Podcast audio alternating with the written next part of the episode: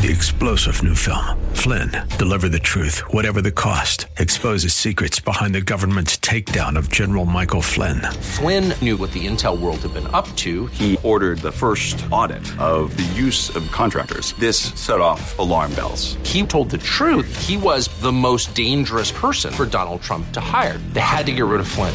Flynn, deliver the truth, whatever the cost. Available now. Watch it today. Go to salemnow.com. Salemnow.com. Welcome to the Tim DeMoss Show podcast. You can hear the program each weekday afternoon from 4 till 5 on AM 560 WFIL and WFIL.com. Good afternoon. Couple minutes after 4. You're listening to the Tim DeMoss Show on WFIL. Thank you for listening in.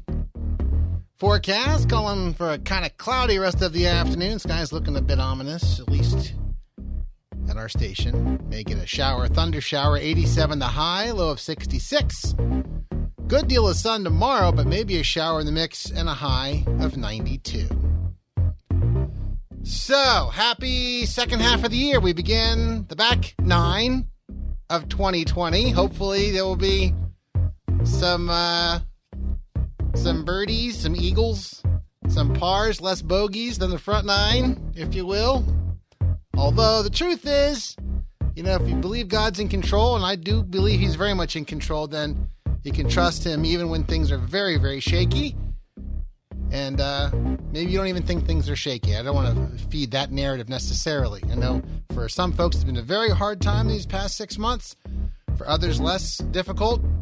Lord willing, we can just be kind to each other, love each other as best we can, one take it one day at a time, and seek to please Him in that. Now, I can tell you this one thing I know folks are doing these days, uh, as they're home a little more than they used to be, is looking for kind of other ways to perhaps pass the time or enjoy each other, and watching films has become a thing, even probably more so than before. You've been hearing about one such film on WFIL in recent days. Return to the Hiding Place came out about eight, nine years ago. And uh, it's the story uh, it, it, it's well, I should say this: a lot of folks are familiar with the original Hiding Place, Corrie Ten Boom, and and that's an, that's like a historical, you know, ama- amazing uh, book that many have read. Return to the Hiding Place is also a book. It, it's not written before it or after it or whatever. It's a it's kind of a, a parallel book, and um, well, you, we'll we'll get into it as the as the hour unfolds because there's a film around Return to the Hiding Place and one of the actors who stars in that film, is joining us from the uh, island of Man in the middle of the Irish Sea, uh, which is between Ireland and, uh, England. None other than John Rhys Davis, who you will know from the Lord of the Rings films as Gimli the Dwarf. He also does the voice of Treebeard. He's been in the Indiana Jones uh, movies and many other things over the years, including more recently uh, the version of Pilgrim's Progress that came out, I guess, about a year ago. He was the voice of Evangelist. And so, without further ado, let's bring in John Rhys Davis. How you doing, my friend? How are you, sir? Very well, though it's cold and windy here in the Isle of Man. Yeah, uh, the Isle of Man, if I have my geography correct, is about halfway between Ireland and England. Is that right? Somewhere in there? That's right well, um, equidistant from Ireland, England, Wales, and Scotland. In fact, we say that um, from the top of our, we call it a mountain, you would call it a hill, um, top of our highest mountain here in the Isle of Man, we can see seven kingdoms. To the west, the Kingdom of Ireland. To the north, the Kingdom of Scotland. To the east, the Kingdom of England. To the south, the Kingdom of Wales. And of course, when we look up, we have the kingdom of God. Yeah. Wow. That's really cool. Uh, what was rather cool? Yeah. Well, so you're of Welsh descent, right? So the area is not that crazy that you would wind up in that part of the world, but uh, you weren't always on the Isle of Man, right? You've been there for a number of years. What led you to, to move there? In truth, uh, because houses were cheaper here, and I, my darling old first wife, was developing Alzheimer's, Hmm. and I knew that I knew that I could not afford to send her to a nursing home in England, and uh, and so 30 odd years ago, I bought a, a, little cottage here that was about to fall in the sea, actually. Um, though it hasn't quite gone in the sea yet. And then, uh, as the time grew closer, I, I changed it for another house, and my mother had died, and there were more furniture, more furniture. But it, it, it was simply because I really could not have afforded to keep her for the 13 years that I had to had to keep her in, in a nursing home. I could not have afforded to do that uh, yeah. in, in in London. So economics, economics. Sure, sure. And I understand. Just for for a bird's eye perspective, uh, I, I, always like learning about other parts of God's world and what He makes and uh, what things look like. From what I understand, uh, well, I won't even guess. You can you just share for a minute about the geography uh, or top- topography of the Isle of Man? I've I've heard some things about its sheep and its mountains and castles or whatever. But what's it like? It's a very odd thing um, because the Scottish Earls of Athol, A T H O L, okay. owned it uh, and were were lords of man for some time. And there are some little anomalous islands. Now, the Isle of Man's history is rather interesting. It, it used to be the center of a Celtic civilization that encompassed Ireland, uh, Scotland, Northern England, Wales, uh, and and of course Cornwall and Brittany. Okay. Uh, so it, has got an old history. Um, yeah.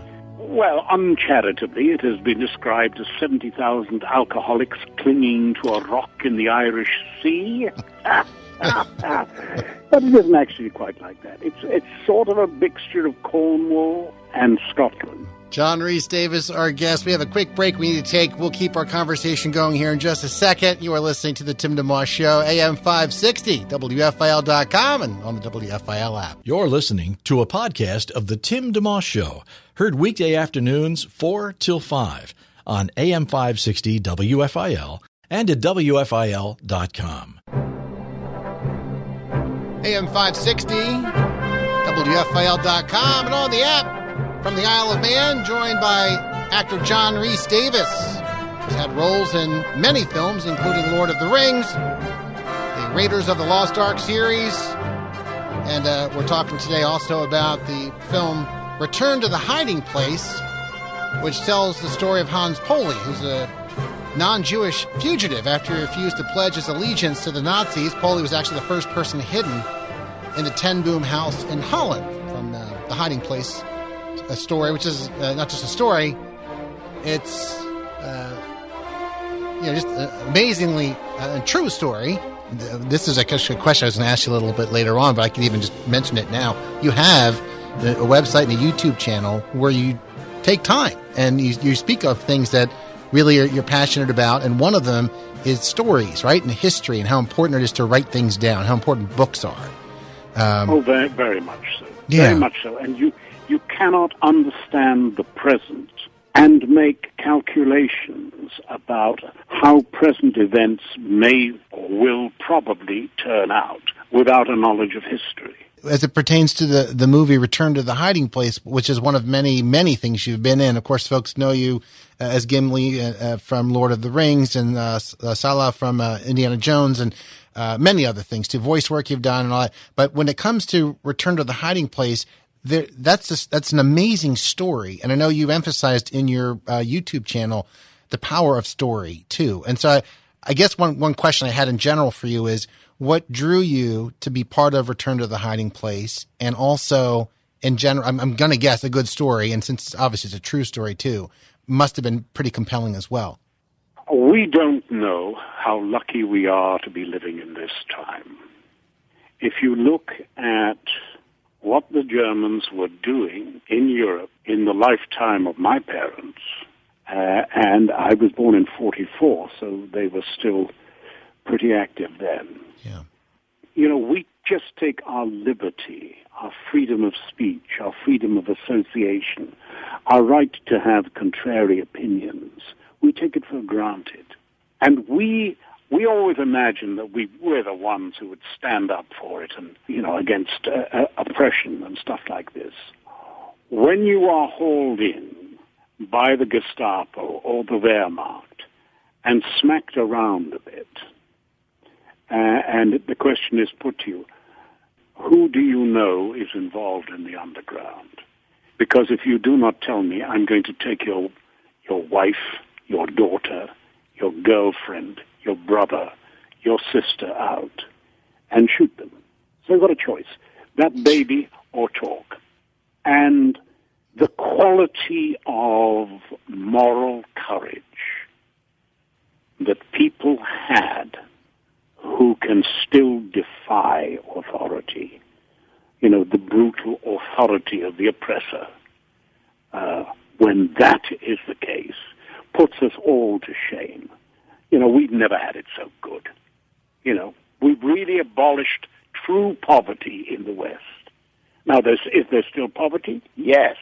Is there still a need for improvement? Yes. But we aren't anything like the, the, the virtuous martyrs that we imagine ourselves to be compared with those people who, who really had to struggle before. You talk about slavery. You look at the Roman Empire. The Roman Empire is the thousand year Reich. If you weren't a Roman, you could be enslaved. Your children were enslaved. If you were smart, you did whatever you could to marry a Roman citizen. Make a good dowry for your daughter because if she can marry that retired Roman army officer who's settling in your province, uh, you know, then their children will never be made slaves. John John Rhys Davis, our guest, uh, and, and you know, as as I'm thinking of all the different roles you have played, including in Return to the Hiding Place specifically, you've been in so many different things over the years. Is there is there any unifying thread in terms of how you prepare for a role? Obviously, Return to the Hiding Place is very very intense and and different different than SpongeBob SquarePants, but you know, but you know, or, or, maybe even talk about talk about for a second maybe your character in in the hiding return to the hiding place, and then we could answer this how you prepare for roles, especially the roles that are more intense like that. Well, uh, he's he's a Jew. He's Orthodox, and he is he is in a world where he knows and suspects uh, that the Germans are killing off Jews. I don't really think that anybody had any true idea of the scale of the mass murder that was going on, you know, in Dachau, Belsen, Auschwitz.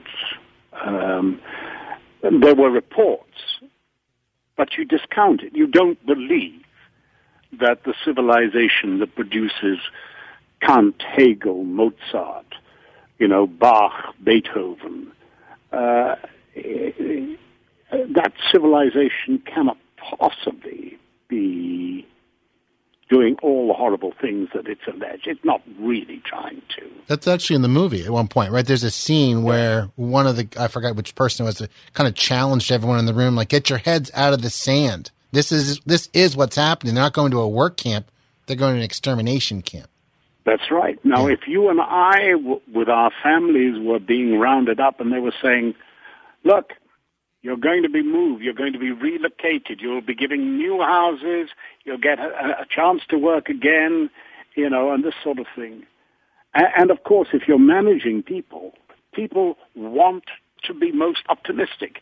You just had this horrifying train journey, you know, where you've been freezing cold, packed in, starving, hungry, you know, and you get off the train and, and some people are saying to you, all right, you in that line, you in this line. You lot here, we've got to have, we've got to come into the showers now to delouse, get clean. You know, you walked into it. We cannot believe that this is really the end. And if you're being manipulated smartly, you would walk into it.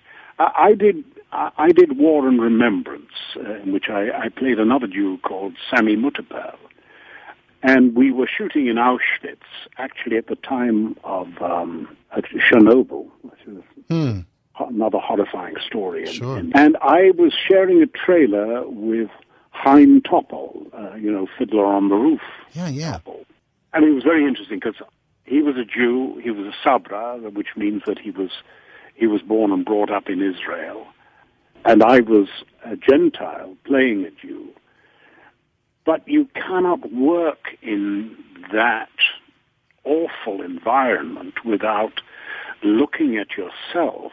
And the real questions that I had to answer were the desperately uncomfortable question. Well, horrifying. Is there anything in me that would have made me one of those guards? Is there anything in me that would have made me collaborate to survive, to be a trustee there? You know, and, Yeah. and it's just so easy to say, no, there's nothing in me at all. There's nothing in me at all. But you go there and you spend, what, three months there that we spent there, you know, driving in through those gates, you know, in our prison uniform, uh, with our, our silk thermal underwear under our prison uniform and driving in our chauffeur-driven Mercedes in through the gates where two million ghosts are looking at you. You know, if you do not have a real measure of of self-questioning, then, then you're either very fortunate or you shouldn't be there. John Rhys Davis is joining us today. Located in the island of Man, the Irish Sea, between Ireland and England. He's had many roles you'd be familiar with, including Gimli the Dwarf in uh, Lord of the Rings. We've had a number of folks check in on Facebook and even some friends texting reminding me of other roles, so I'll do a few shout outs in a couple of moments to those who have uh, chimed in. There are really too many to mention. There are dozens of them. The one we're talking about, including uh, today, is the uh, 2011 film Return to the Hiding Place. We'll take a quick break, come back, and keep our conversation going with John Rhys Davis, Tim DeMoss Show, and WFIL. Thanks for tuning in to the Tim DeMoss Show podcast with AM 560 WFIL and WFIL.com. 424 on the Tim DeMoss Show on WFIL. This is the music to Chips. One of many roles, one of many films and TV shows. Our guest, John Rhys Davis, has had some hand in over the years. Mike uh, sent me a text, said he liked John Rhys Davis in the uh, Victor Victoria film with Julie Andrews. Janine sending a message on Facebook. Princess Diaries 2 was another role she appreciated John Rhys Davis in. Gary, the Indiana Jones films. Brent said the same thing. And Kel did the same thing. So that's just a handful. I'll play a couple clips for you, perhaps, of other roles that John Rhys Davis has uh, has held over the years. But we are focused today on one film in particular, Return to the Hiding Place, on a much different uh, you know, tone. It's much, much more serious, true story, powerful story. How were you affected as you worked uh, with this movie and in this movie? What what impressed you? What is extraordinary about, and many of them were just young people, the strength of their Christianity and their, the strength of their moral purpose and their determination to, to save as many Jews as they could. It's of such a heroic stature and, and comes from such a, a deep rooted belief in Christianity and Christ, and yet it is part of their ordinary nature. I mean, what they did was just about miraculous. The sacrifices that they made um, were, I mean, life and death sacrifices. Right. Their courage uh, is is monumental. John Rhys Davis, our guest, uh, and we're chatting about a number of different things, but also uh, Return to the Hiding Place, the movie. And uh, how much how much were you familiar with the storyline, uh, or had had you read uh, the Hiding Place, the original? I know I read it as a kid, but I hadn't read it in a lot of years. And fortunately, Well, the- I, I I read it as a kid. Okay. uh, as well. Okay. And yes, I did know the story. Yeah. But did you know Return to the Hiding Place? I had no idea that about this teen group that supported them in their efforts. I'd never heard of that. No, it's they're just very remarkable people. Um, from that deep faith, which is so profound that there isn't any real doubt or question about it. It is, you know, You know, what does God want us to do in these circumstances? God expects us to do this. This is what we must do. There's not a question of what it will cost us. Yes, it will cost us, but this is what Christ expects of us. Yeah. Did you feel that the film, and again, because you go in and out of roles so often, you've had so many, uh, was Return to the Hiding Place? Did you come away, or, or, how different did you come away from having been in it, or uh, or things you thought about because of being a part of Return to the Hiding Place? Well, I, have done a, I've done a lot of. I mean, I read a lot and I think a lot and I travel a lot. You know, I, I have so much background accretion of knowledge and and a measure of insight into Judaism, Christianity, and and totalitarianism that you know it it isn't like a wholly new experience for me anymore. Yeah. Yeah. But I, I am always astonished by the quality of some people's lives, about the, the strength that real faith, real faith, gives some people.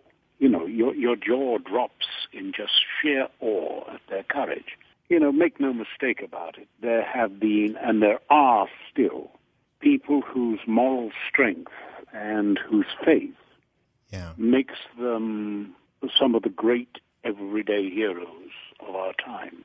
You know, they are far more profound and committed and courageous than most of us will ever be. And John Rhys Davis, our guest. By the way, my wife and I have a daughter who is disabled. She's 14. She's come a long way. And the only reason I know how to pronounce your last name and not say Davies is because we have a friend, Mark Davis, who I used to say Davies. He's from the UK, who's been part of her therapy. so that was oh. some years back. I am correct in saying Davis, right? Do people get say Davies all the time? Davis. Actually, D A V I S is pronounced Davis, and D A V I E S is pronounced Davis. The distinction is that the English Davis is, just for the sake of simplicity, historically just dropped the E. It is our belief that we are descended of more than Saint David, but we are descendants of David himself. Yeah. Well, yeah. there you go. Yeah. Well, let me ask you this on a light note. I actually watched Return to the Hiding Place with my uh, daughter and a very good friend of hers. And uh, halfway through, somebody had to use the restroom, so he paused it. And then uh, I said, hey, maybe we should make some popcorn right now. And she said, Dad, this is not a popcorn movie. I like, oh, I guess you're right. I can't even weasley it. It was, you know, weasley into making some for dear old dad. And then, so I was like, you know what? I probably shouldn't be munching on popcorn while I'm watching this particular film. So I, I did not. And along those lines, too, because your character in the film, there's some humor there where Corrie Ten Boom wants you to help with the dishes and you're quoting scripture about why you shouldn't have to, and she's quoting opposite scripture saying why you should have to. And uh, my my daughter says, ask him if he helps with the dishes at home, like in real life. well, I'm going to tell you my version of the truth. Okay. But my wife and son and daughter would all say, Dad is useless. uh, uh, he's the most undomestic creature that we know. Dad's argument is, hey, listen, I'm the provider here.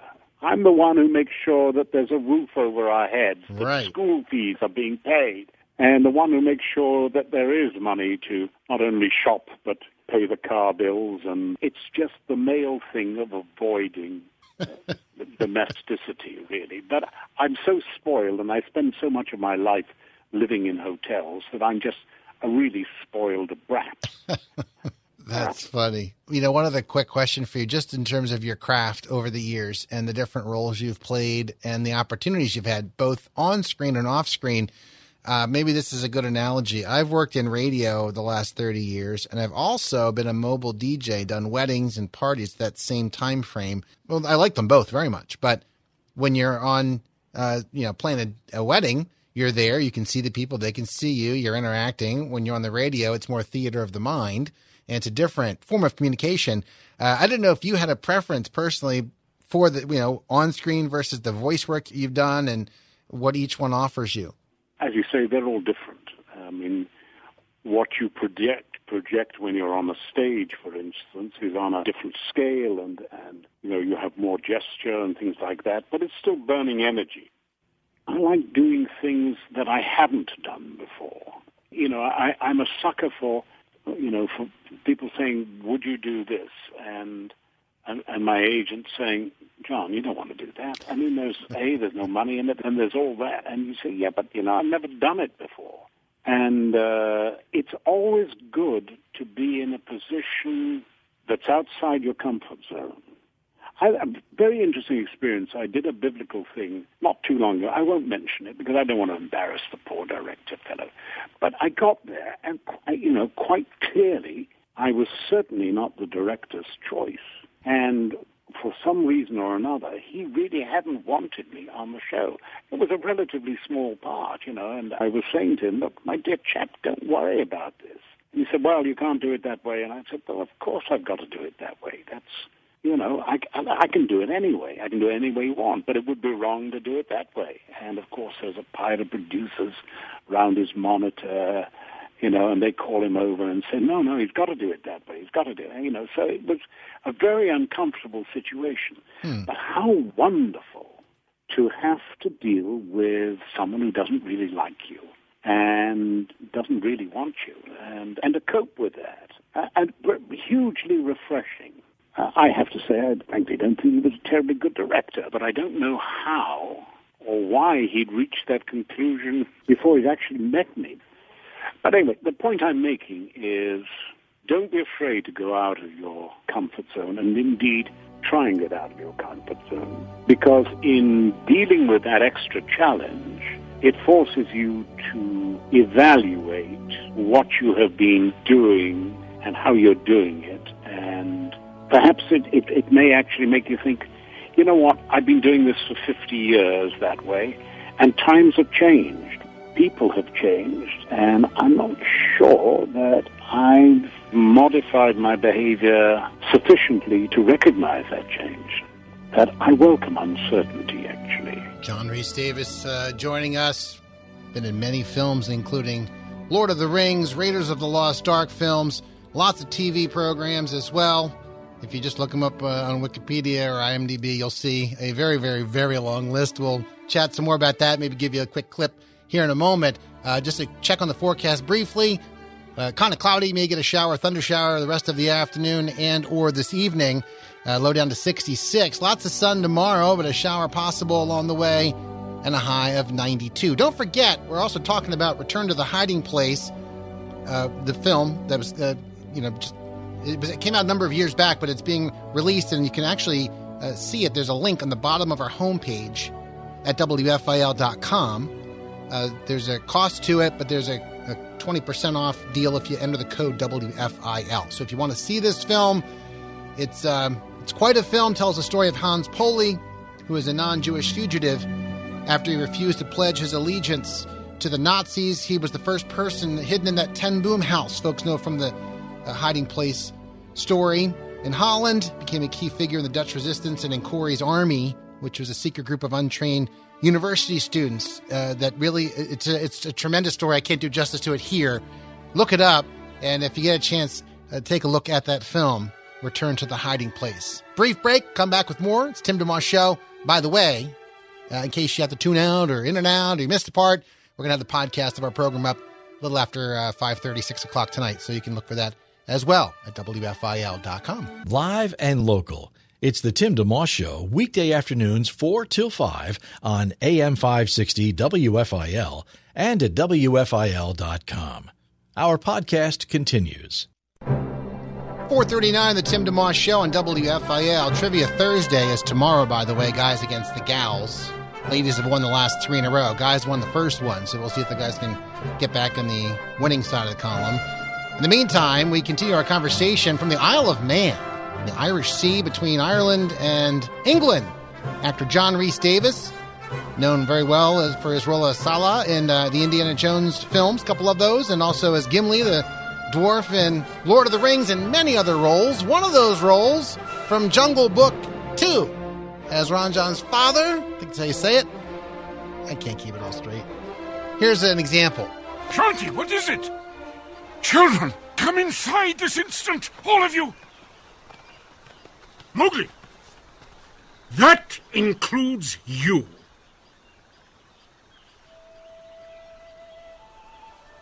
I am very disappointed in you. You put everyone in danger. You know that you're not allowed to cross the river, and yet you deliberately disobeyed me. But, but I. No, Mowgli. The jungle is a dangerous place. I should know. You are confined to your room without dinner. That should give you plenty of time to think about what you've done. That's John Rhys Davis. Just one clip from Jungle Book 2, and uh, among many other roles uh, that, that he has played. Again, folks will know you from your roles, obviously, as Gimli on screen, hard to miss with Lord of the Rings, and of course, your, your voice with Treebeard, and then uh, in Indiana Jones, and uh, as Sallah, right? Was the how you pronounce that?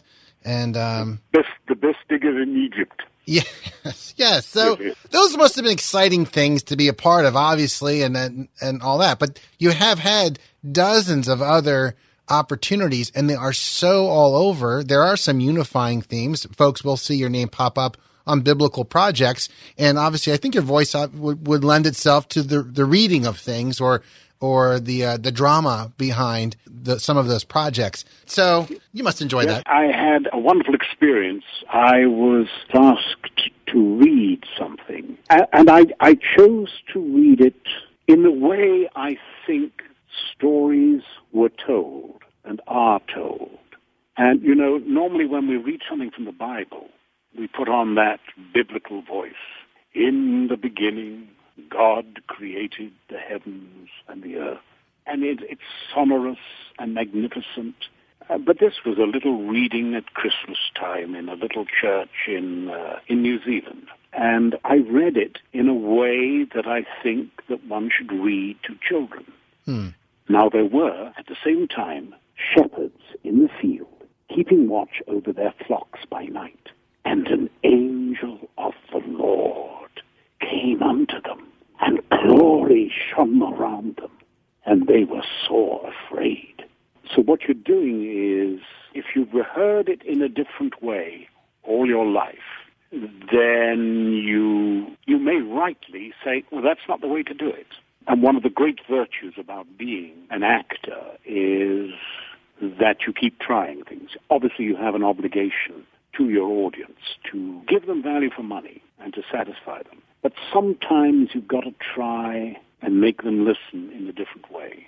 Plus, you've got to keep it fresh in your own mind. I learnt those things from when I was 13 or 14 and reading them in chapel in school so that you memorize them, you know. Now, there were in the same country shepherds in the fields, uh, abiding in the fields, keeping watch over their flocks by night. And an angel of the Lord appeared unto them, and the glory of God shone around them, and they were so afraid. And that's how you learn it, you know, when you're Yeah. in school. But the Nativity is an extraordinary moment. And very few artists actually get those extraordinary moments right. Da Vinci does in the, the Annunciation, you know, that long rectangular painting. Right. And the Virgin is a little bit high. And there's abnormal separation from the angel talking. But it just arrests you. It, it just says, this is visually something that you've not seen before because this is something that has never happened before. And that's, that's the genius of great art. And, and we imitators or we would-be artists must try to emphasize the extraordinary sometimes to make you see that annunciation. But Leonardo paints it and it, it just arrests you. Mankind is extraordinary. We've done extraordinary things and we will do extraordinary things. But by goodness, we can certainly muck up decent bits of life as well. John Rhys Davis, a privilege talking with you. And for folks uh, who'd like to also just kind of keep up on your series, if you will, where you're, you're sharing thoughts on different things, different topics, um, realjohnreesedavis.com is a good start, right? And then they can Uh, are you still doing the videos, or periodically, just as you have the opportunity? Well, I, I, I yeah, I meant to be, um, uh, and yes, I do. You understand that I'm a technological moron. But I depend on my good friend David Armstrong, who has managed to set up a little remote operated studio in this lockdown for me. And my wife manages the questions and answers on the thing, because quite often I can't even get onto my own site to, to read things. Because I don't know. I'm, I, um, You're not the only one. Good. Don't worry about it. uh, I was forced to get an iPhone the other day. I don't know how to use the darn thing. it took me two weeks to realize that when swiping in order to get, you actually had to cross that little line at the bottom. Anyway, um, well, I am quite good at other things. Well, I know you. I know you love to read. I know you love stories. I know you love thinking on things. And it's uh, the world being as flat as it is. It's great where there doesn't have to be pressure. Like you don't have to do one for a while, but you could do three in a day. You could do three in a year, whatever. But the idea of being able to you know, up close and personally hear your thoughts on a wide variety of subjects. I think it's a it's a neat endeavor that I think you started earlier this year, and uh, if I have my facts straight, and just wanted to let people know that they could they could tap into that if they like, including I think your very first one had to do with your, your family, a family tree, your grandfather, your dad. That's important stuff for oh, people yes, to know, yes, you know? Yes, yes. Well, one does try to remember some of these things and pass them on. You know, you never ask your mum and dad enough questions while they're alive. And you really should. You should get down with a tape recorder and record all those things because time passes and suddenly they're not there. And some of those things are gone. Some of those memories are gone. And so partly it's a, an aid memoir to my 14-year-old daughter and my 52-year-old son and 49-year-old son. But also it's, uh, it's just reflections on, I mean, I've been a very silly person and I've been a very stupid person. But I've fortunately lived long enough through enough crises to be able to see the probability of how this one will pan out. And we're at an age where there are so many potential major catastrophes that could happen that it's very interesting to see the way we respond to it. Folks just tuning in, John Rhys Davis, our guest. You know, as you're speaking there, something comes to mind. You got to be really careful about what you say uh, these days about coronavirus because obviously people have had a lot of different experiences with it. That's fine. But I didn't put this on Facebook, but I did share this with a couple of friends. And I said, in 125 years, all 7 billion people on the planet will be dead. Not to be morbid, but just to say there's so much energy going into this minute. All of like, what are you afraid of? Okay, you're afraid of dying. Ultimately, that's what that's what the fear is. Why are we wearing masks? Why are we staying home? Afraid of dying. Okay, so what we're we're doing is we're delaying something that will happen. So all the numbers flashing on TV, this million, this many thousand, that's all a drop in the bucket compared. Just just go down the timeline a little bit. And so, are you ready when that moment comes? Because to me, that's the ultimate question. And in the movie that we we've been talking about throughout our conversation, Return to the Hiding Place, when the when the uh, some of the resistance members are facing potential execution, one of them says to the other, This is not the end. This is just the beginning, reminding themselves that our bodies may die here, but eternity's coming and we're going to be with God and we're going to be good. Uh, that's the one perspective I I try to remember for myself is say above and beyond all the current stuff that that matters certainly matters. Doesn't it's not disregarding it. But it's not the end game. You know what does god say about what comes next and how do i get there so i can you know this world is going to go away at some point where am I heading? And to have that eternal security and not, not have to live in fear, but to live with confidence that no matter whether things are going great or whether it's very difficult challenges, and we've seen our parent, my, my wife's uh, mom was in a concentration camp back in the 40s for four years. So, like, she's seen very hard things and nothing that I've ever seen. Like you said, we're in a blessed time and don't know what those folks had to go through. All of that said, the encouragement I think I take away from the film too, Return to the Hiding Place, is their courage that they showed was, I think, partly because, maybe largely because they knew what was coming, and so they had the confidence in in God, even if the things around them were were so hard and so uh, scary. so, just some thoughts on on on all of that. Yeah. Anyway, uh, you're absolutely right. Those with real faith can face adversity far better than those who do not have faith. Um, I watched somebody dying not so long ago, and they had no faith whatsoever, and they could not talk about death. You, you could not sort of speak to them about anything related to it, like treatments and things like that, because you couldn't raise the fact that, that they were going to die. And they were terrified, poor fellows. And yet I remember a lovely old friend of mine. She was diagnosed with terminal cancer, and she summoned all her friends to have a party in the last week that she died. And I went down there. You know, I gave her a hug and said, soft landings, darling. And she said, oh, don't worry. I'm sure I will have soft landings. But the difference between those with certainty and those with absolute fear, because they know life is going to end all too soon for them, is just remarkable. You know, I often think uh, if I was arguing with Dawkins about faith, I would say to him, well, you know, I consider your insistence that perhaps all children should be brought up to understand that there is no God. I think I would probably say to him, I think that's a form of child abuse, actually, because we actually know that people going to church tend to live 18 months or 14 months longer than those who don't.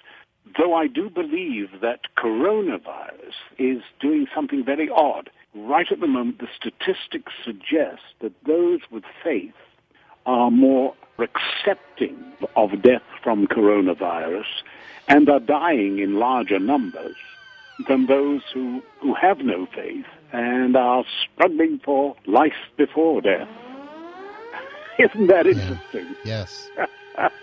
That's John Rhys Davis from the Isle of Man. We have one quick break to take. You know him from Indiana Jones, from Lord of the Rings, and many other roles. Actually, had a couple of episodes of the Perry Mason movies back in the early 90s, the second wave of that. Man. Hey, we have one more uh, quick segment. Knock out a break, come back in a second. Tim DeMoss Show on WFIL. Have a guest you'd like to hear on the Tim DeMoss Show on AM 560 WFIL? Email Timmy D at WFIL.com. It's the Tim DeMoss Show. Actor John Rhys Davis, Lord of the Rings, Indiana Jones, even Star Trek Voyager. A couple episodes in the late 90s. And we're talking today about the uh, Return to the Hiding Place film. Must have been amazing and very powerful to be in, and fulfilling, really, to be in such a film. Oh, enormous. Enormous but particularly because if it shocks you personally as an actor, then you can share that astonishing experience. I mean, they were living in a nightmare, and just closing their eyes and acquiescing would have got them through the war. But the fact was, those who knew that what was happening was wrong could not morally fail to try and ameliorate that wrong. I mean, these are people of of such extraordinary courage, and they should be as inspiring to us as any of the saints. Hmm.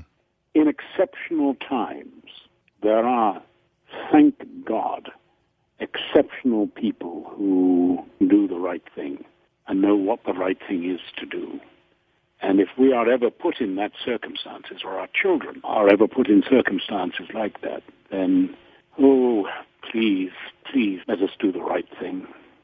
You know, and to your point, I, am just thinking as you say that, I remember in the film, they talk about the war, uh, partly being the fact that it was won when they're done. They're saying when this when this is over. I forgot who said this, but when the war is over, we're not going to say it was a, a big army that did it, but it was going to be the everyday person who was faithful right where they were with what they were, you know, that, that rose to the challenge in the case of Corrie's Army. So that's a, that's an encouragement, I think, to anybody who's listening that they don't have to have achieved a military high military rank or be famous or have a big platform. Those folks can certainly help too, but not just that.